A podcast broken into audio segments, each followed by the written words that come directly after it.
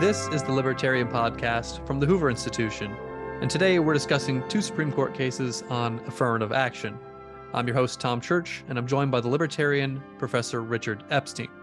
Here at Hoover, Richard is the Peter and Kirsten Bedford Senior Fellow. He's the Lawrence A. Tisch Professor of Law at NYU, and he's also a senior lecturer at the University of Chicago. Now today, Richard, we're discussing the Supreme Court's new ruling on affirmative action in university admissions. University admissions, something that I think you actually have some background in history and having been a professor for a decade or two, right? 55 years, alas. That's incredible. Well, Richard, we got two opinions today, 6-3 and 6-2, effectively ending the consideration of race in college applications. So the cases were regarding Harvard University and the University of North Carolina. So you've got a private and a public university. And Chief Justice Roberts, writing the majority opinion, wrote, students must be treated based on his or her experiences as an individual, not on the basis of race. Now, the reaction to these rulings has been, I think, what you'd expect. Some on the right, pretty happy. Some on the left, not so much. So I'd like to know, Richard, give us a baseline here. This is not the first affirmative action case that's been decided before the Supreme Court. How has this evolved over time? Well, it's evolved very greatly. First of all, let me sort of state my position, which is I'm sort of in the middle. And the way I say it facetiously is I want to run the programs, otherwise I don't want to have them. And the point is there are many complicated trade-offs that are involved. It requires sensitive people at the helm. And the great difficulty that I think we have in trying to come to a consensus is the Justice Roberts position is not at all, and the other side is full steam ahead. And there's nobody who seems to be in the middle saying, yes, it's a good, but it's traded off against other goods. Now, how does this all begin? Well, it actually begins a long time ago with the adoption of the Equal Protection Clause in 1868. And what's interesting about the Equal Protection Clause is the word protection. And originally, what was clearly meant by this situation was that the government, when it exercised its coercive powers of the police, it could not prosecute blacks in ways that it would not prosecute whites, and it couldn't give favors to white people that it didn't give to black people. So it was equal justice within the criminal system. Back in 1868, and for much time before that, there was very little systematic constitutional law dealing with the question of whether or not there were race-based prohibitions against the distribution of benefits that came out. So what happens is they debated this before segregated chambers inside the Congress, and they were constantly talking about 40 acres and a mule for black people who were the victims of slavery and the Restoration. Nobody seemed to think that the benefit tide was covered. Well, you can't run an effective constitution when the government has its power more and more resources to dispose, if in fact you give them the complete freedom on the benefit side that you take away from them by an absolutist rule on the burden side, that is the coercive side. So the question is, how do you manage to expand this to make it work? And it turns out that there's serious difficulties. In the criminal law, there is very little doubt that a colorblind principle has a great deal of attractiveness to it in terms of the incentives on all individuals not to rob, maim, rape and steal and so forth. But on the benefit side, if you start looking at private institutions, they all cheat to some degree, and they have idiosyncratic preferences that don't match those of the Chief Justice of the United States. That is, no matter where you go in the United States, whether you're talking about liberal or conservative institutions, there's usually a substantial working majority that is in favor of some kind of specialized programs to take into account underrepresented groups. Sometimes they do it on the basis of past discrimination. Sometimes they do it on the basis of the way in which they want the institutions to do. But if you listen to the phrase that I used, it had the infuriating word some kind, because there is in fact an enormous difference of opinion of what kind of program one wants to start to put into place. And if you don't have a very clear idea of the programs that you want to put into place, you don't have an idea of what kind of prohibitions on various kinds of benefit programs you're going to put into place as well. And what the Chief Justice does is to take a position which intellectually I find extremely indefensible, which is to say that the benefit side of the equation is just like the burden side of the equation, so that we ignore everything. There is not a private institution in the world that does that. Merit is an individual quality. It is one that I treasure. I think the attack on merit that has taken place by people like Daniel Markovitz and Michael Sandel is a death threat to the university, so I don't want to do that. But I want to say, in effect, that if everybody kinds of things that something is done, what you try to do is to figure out how you could run a management solution to the problem so you have enough of these affirmative action programs to satisfy the demand, which is very strong, but you don't let it compromise in an intolerable fashion the academic integrity of the university. And what happens is the defenders of the affirmative action programs insist that there's no trade-off, and that's just wrong. If you start looking at the huge academic gaps, and if you look at the performance of admittees to places like Harvard under an affirmative action program, where they graduate at lower rates with lower grades, with all sorts of complications in terms of the time it takes to the degree and so forth. I mean, all of this stuff actually matters. And so you get one side saying, oh my God, we ignore all those complications. And you have the other side saying, you know, if you ran a run program, you're going to treat that as bad as this. When this thing started in the early period, when I came to USC in 1968, we were given a program which had 15 Black students and 15 Hispanic students, chiefly from Central America and Mexico and so forth. It was a straight quota system. And, you know, one had to try to figure out how you integrated it, and it was too much too fast. It was very difficult to do these things.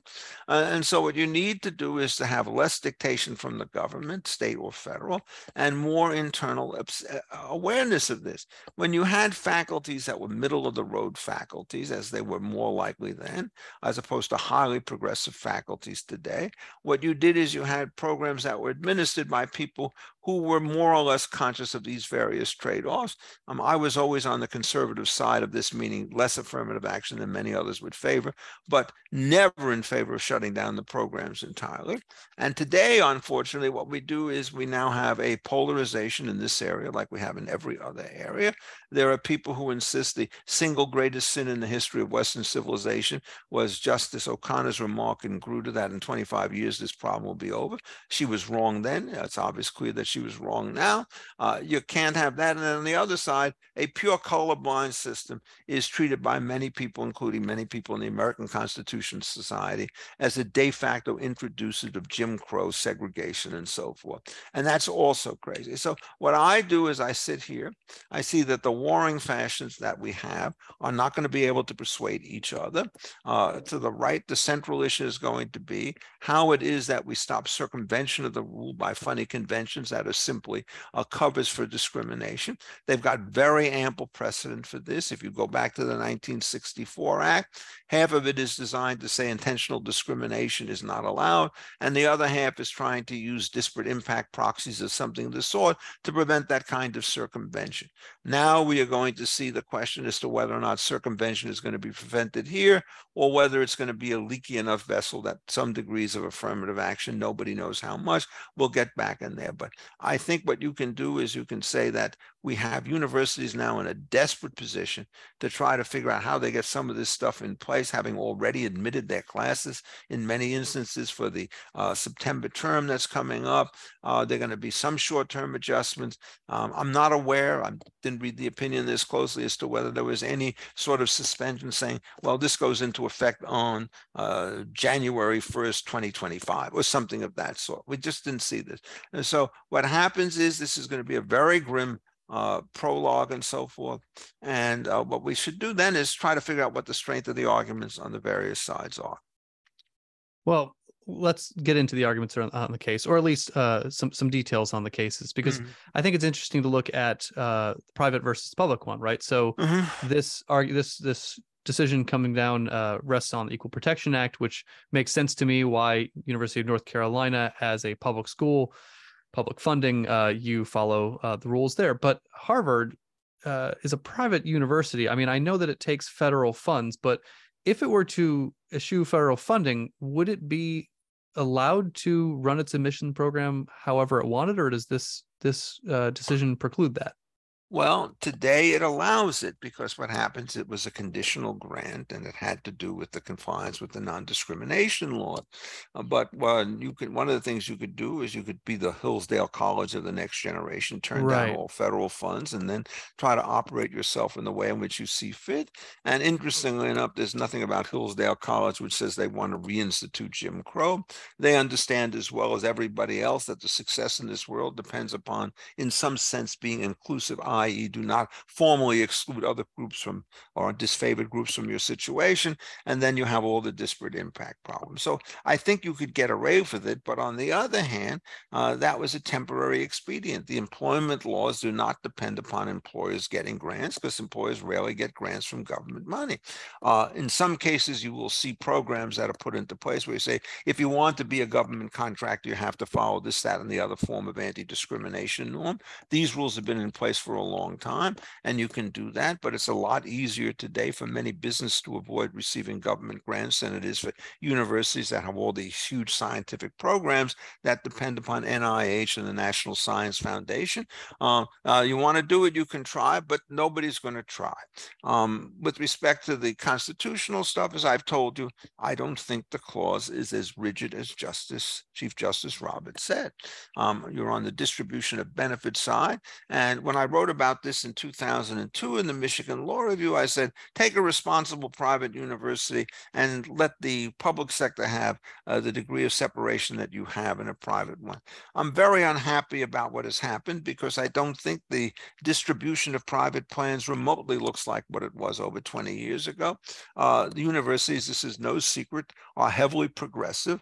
People like myself, who are kind of libertarian, classical liberals and so forth, are what, 5% of the university population. There are enough bend don't mend this, end this situation, like Bill Clinton type Democrats. So maybe you get 15% in the universities who's going to be comfortable with this decision, not happy about it, but comfortable with it.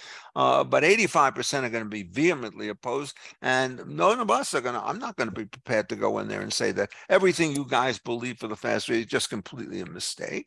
I'm trying to figure out some way to get some middle position. I can't get one. That is the big problem today. And if you look at what the university plans do and how they talk, the greatest problem is they basically claim too much and they didn't tell the truth.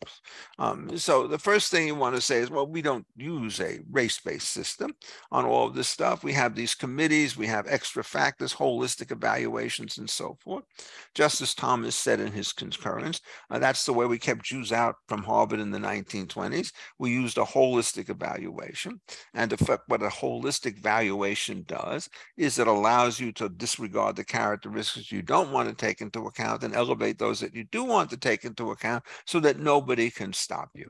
And it's clear with respect to Asian students, the holistic evaluation was a big thing on the other side. The Columbia, when they said they're going to get rid at the college level, the use of the board test as a requirement, they said, we're doing a holistic thing. Now, the blunt truth about all of this stuff is, if you just looked at any Ivy League school at the top categories on boards and grades, you would have more than enough students to admit, and there would be an incredible diversity on all sorts of dimensions amongst those groups. The person who is colorblind would say, what we really want to do is to look at this top group, and then we'll figure out the way in which we take into account diversity, because we want to have a balance between science and liberal arts majors. We want to take in a few athletes. We're going to take in some alumni and so forth. Everybody else would put race in that category, but you can't do that now. But what they're doing, in effect, is they're pretending to do something that they're not doing. And hypocrisy is a terrible way to lead. I think the briefs that Harvard and North Carolina put in to say that they met a sensible colorblind standard were just transparently false. And yet they found it extremely difficult to give the kind of limited justification that I would do, in part because it wouldn't let them do what they want to do, which is to have a much bigger discount on these things. I mean, what one has to do is to look at the overlap on boards and grades between the most preferred groups and the least preferred groups, and there's no overlap that's going to take place between them. And so what happens is the Students for Fair Admissions have a field day pointing out the fact that this is all a sham. I would never say something like that. I would say, in doing an affirmative action program, you take an academic discount, but we think other values may in the end be more important, and then you have to fight in different institutions. When you have the Supreme Court do this, they're making the rules for everybody. But it turns out that if you're a religious school, you may have certain kinds of flexibility or lack them that you don't have in a secular school and so forth. Big colleges may have one set of programs. Heavy scientific institutions may raise other kinds of problems and so forth. Religious basis for the institutions may matter. Just a lot of variation on how you'd want to do it. And Justice Roberts, the Chief Justice, never run an institution in his life, wouldn't know how to do it if his life depended on it because he just haven't experienced. Well, he has this kind of prior. But then, you know, you get Justice Kagan, who was in the middle of the Harvard system for many years. And she is, of course, heavily influenced by the patterns at Harvard, and she's very much in favor of them. Now, I don't think she should recuse herself on this case because I think, A, those experiences do matter, but B, I think the reason why Judge Jackson probably had to do it is, you know, she's just been on the court for a year or two, and what happens prior to that has a heavier weight. But if it turns out that you've been on the court for 10 or 12 years, like Justice Kagan, I think everybody has to say you're not perpetually disabled from doing something because you had a distinguished job. She would not be able to hear cases by the government because she was a Solicitor General and so forth. So I don't think that's the problem. But I think what's really the problem is that both sides of this thing have really taken out the heavy artillery, and they're going to kill everybody off on both sides of this issue. And guys like mine who want me, like want to stand in the middle, are basically going to be on an island which has been denuded by all sorts of missiles coming from both sides. So my sense about all of this stuff is one of kind of genuine upset, grief, disappointment, and so forth. Nobody tried to work for a middle position. Some people say, well, it's required by the Constitution. As I mentioned to you, the benefit side is never the same as the coercive side of a Constitution, so I don't think that's right. But at the same point, I don't think you're allowed to make fabricated arguments moving in the opposite direction. So I think in some sense, it's really a plague on both your houses. Richard, let me ask you about the dissents. Justice Sotomayor wrote a dissenting opinion, and I'm going to read this quotation. "This decision cemented a superficial rule of colorblindness as a constitutional principle in an endemically segregated society." So is it fair to say that the dissent's argument is that while affirmative action considers race as a factor, it's okay because it is righting an existing wrong? And if that's a fair characterization of the argument, I mean, clearly legally this isn't holding up because it's being struck down. But what remedies are there? I mean, you keep talking about the middle position. What are the remedies to what is clearly not a completely equal society? But it's, I mean, this is the approach, right? Let's try and fix things through this, even though it's not exactly colorblind. Let's just start with the endemic stuff and then go to the question of how I would try to fix the thing. I think that's one of the great falsehoods of all time. You may not remember it, but I grew up and I remember the day that Brown v. Board of Education came down and the epic change that it made in society, as I was informed by my great teacher, Mr. Greenberg, in sixth grade. And I mean, everywhere you looked, you understood what it was like to live under a segregated system. It was commonly understood that if you were white and you decided to go down south, you would take your life into your hands if you managed to take gasoline from a station that was owned by a black proprietor. And everybody kind of understood all of that stuff. There was rigid institutional separation everywhere. The integration of the military in 1948 was not a decade behind us and so forth. Places like the University of Chicago Laboratory schools were segregated until the end of the war. Jackie Robinson didn't get into the major leagues in a heroic fashion until 1947. You want to see segregated? I can show you segregated. And in some sense, it was really a kind of a ghastly situation to know that.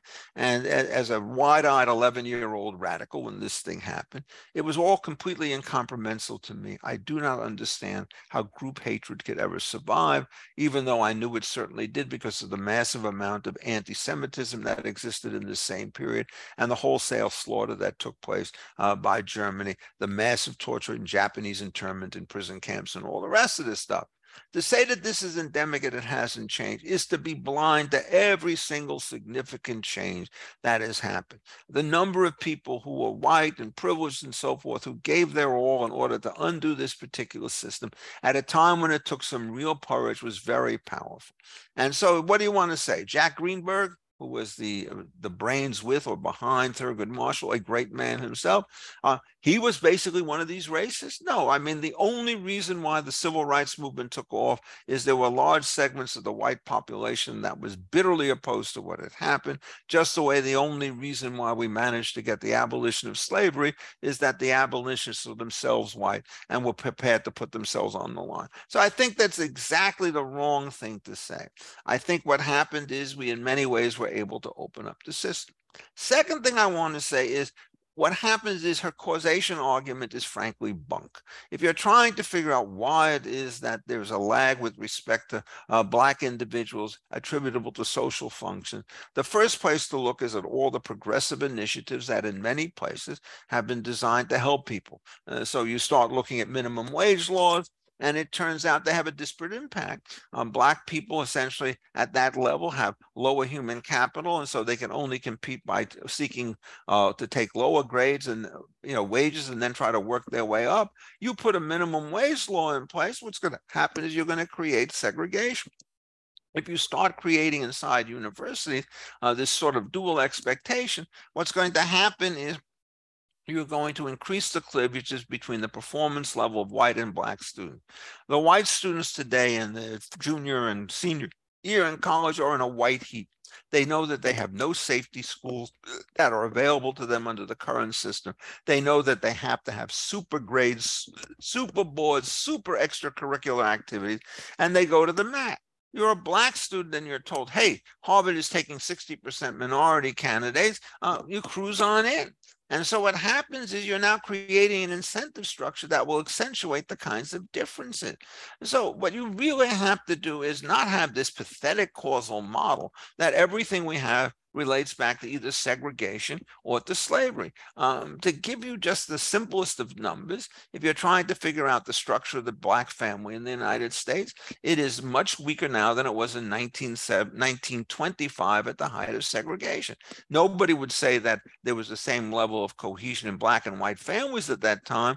But one of the striking numbers is that black illegitimacy rates then were much lower, and white was there. And both of these groups essentially have higher illegitimacy rates today than they had before.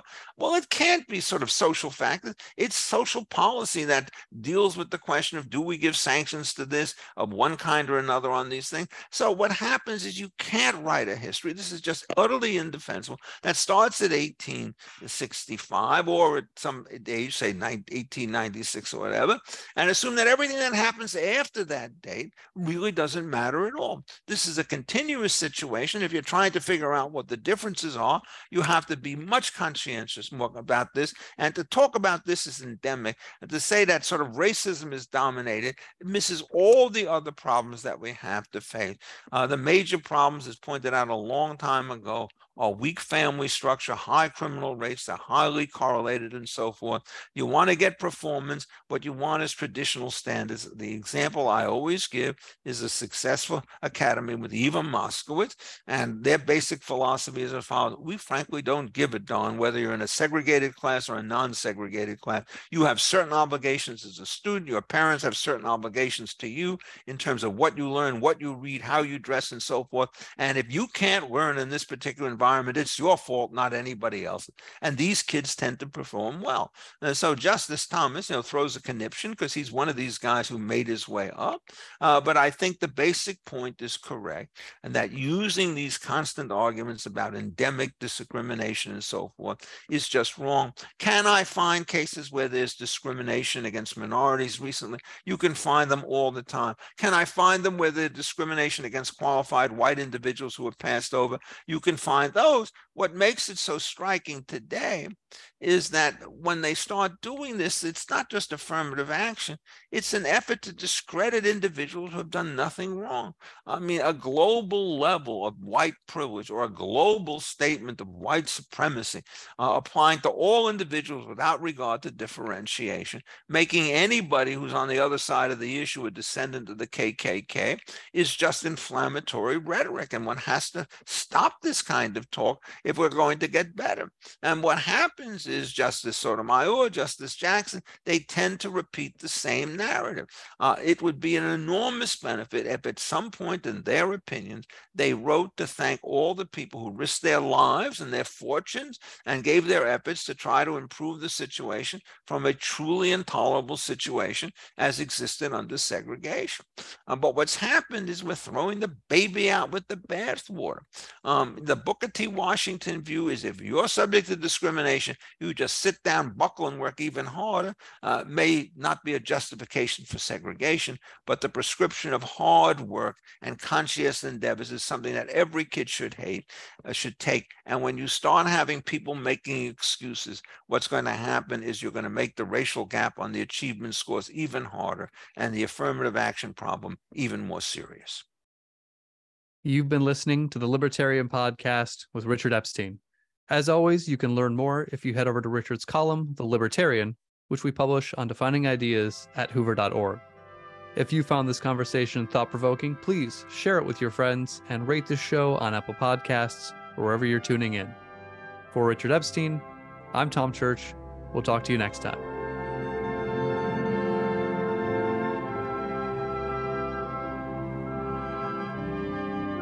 This podcast is a production of the Hoover Institution, where we advance ideas that define a free society and improve the human condition. For more information about our work, or to listen to more of our podcast or watch our videos, please visit hoover.org.